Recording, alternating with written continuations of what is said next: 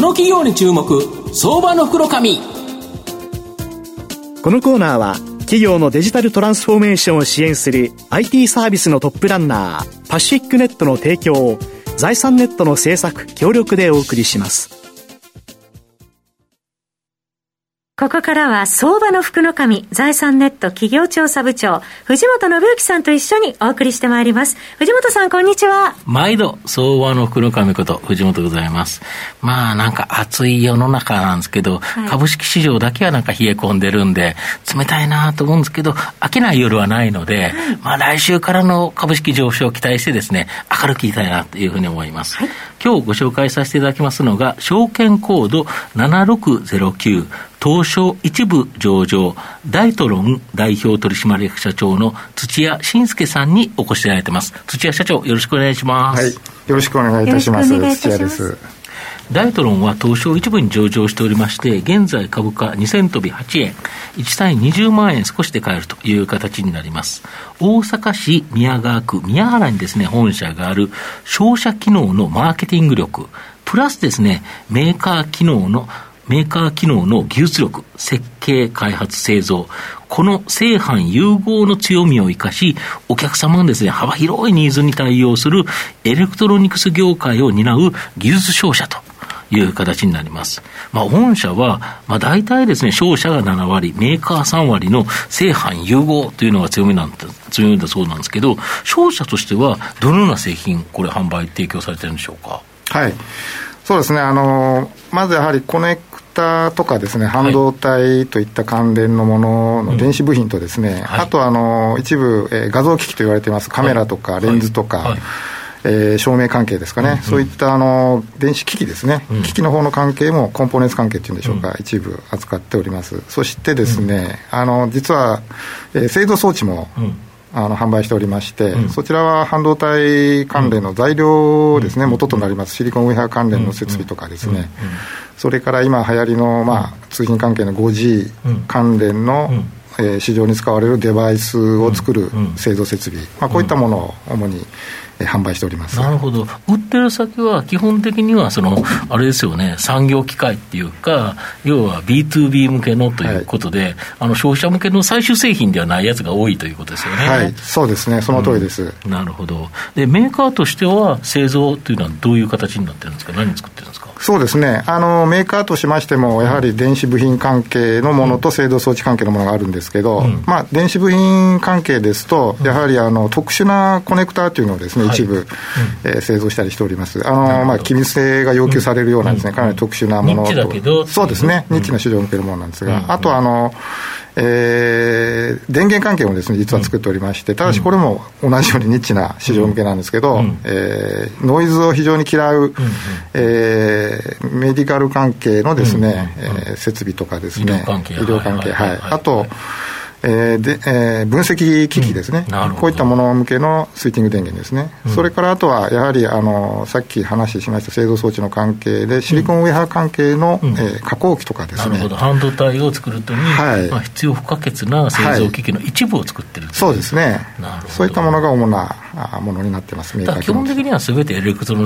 ニクス業界っていう形で、まあ、お客様のニーズを聞いて、まあ、自分で作ってるもの、作れるものは作る、製造する分もああれば、逆にどこかから買ってきて売る商社機能もあるという形ですよね。そうですね。はい。なるほど。で、5G、IoT、AI、人工知能ですよね。これがこのエレクトロニクス業界の、まあ、現在のキーワードになっているというふうに思うんですが、まあ、これがですね、まあ、今が今回、あの、8月2日にですね、あの、開示した、えー、今期2021年12月期業績及び配当予想、これ情報修正されてるんですけど、これの大きなまあ、追い風っていうか、5G とか、これなんで 5G とか AI とか IoT とかがあの流行ると、大統領さんが儲かるんですか？そうですね、あのー、今回ですね、やはりこういった関連の、うん、えー、機器がですね、うん、非常に需要がですね、あのー、多くなってるというかですね、ね。そうですね。で、まあ、やはりあの 5G にしても IoT にしても AI にしてもですね、もう通信量とかがいろいろ上がったりする関係でですね、いろんなその、まあ、半導体が主に多くなってくると思うんですけど、そういったうん、えー、まあ、半導体のようなものが需要が非常に多くなってそれに関連する設備だとか、うんうん、まあ、そうですね。コネクターが必要になったりなんとかが必要だったり、えーま、半導体そのものもあります、ね、そうですね。その周辺の機器っていうのも非常に需要が同時にも上がってきてるっていうふうな環境がありまして、まあ、それがちょっと正直我々の予想以上にですね、大きく今波が来ておりまして、それで情報修正させていただいたというのがあります。そうですよね、5G とか機種とかいっぱい作るとそこで測定器で測定してちゃんと動いてるよねっていうのを測定すると、測定機器が売れると、はい、測定機器の中に入ってる例えば御社の電源であったりさまざ、まな部品がまた売れると、はい、やっぱこれやっぱ 5G とか進んでいくとまだしばらくこれ続きそうですよね。そうですね。あの、うん、まあ、もちろん多少波はあるとは思うんですがもうトレンドとしてはおそらくですね、えー、10年近くの伸びができるですね、うん、そういった市場なんじゃないかなというふうに正直思っております、うん、でこれ 5G とか IoT、AI が進んでいくと、まあ、デジタルデータがどんどん増えていくとい。うことですね、はい、IoT でデータ取ってきたら、はい、それをどっかにクラウドに上げて確認して、それを AI でなんか分析してなんていうことをしようとすると、結局デジタルデータ山のように出てくると、だそれを貯めておくデータセンター、これ世界中で今増設とか新設とかガンガンされてるんですけど、この分野でも御社って製品提供されてるとか、そうですね。あのまさにですね今、その情報量が非常に大きくなっている関係で、このデータセンターの必要性というのがどんどんどんどん高まってて、まあ、すでに建設も始まってまして、できてるものもあるんですけど、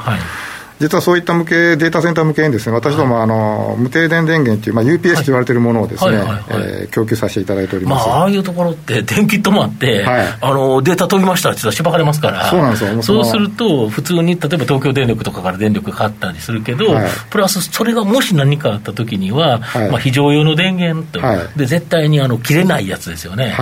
これが重要ですよね。これもやってるんですか、ね、ええ、あのー、まあこの子は自社の製品じゃなくて、他社のですね、あの取引メーカー様のやつを、うん、えー、販売させていただいてるんですが、ただあの、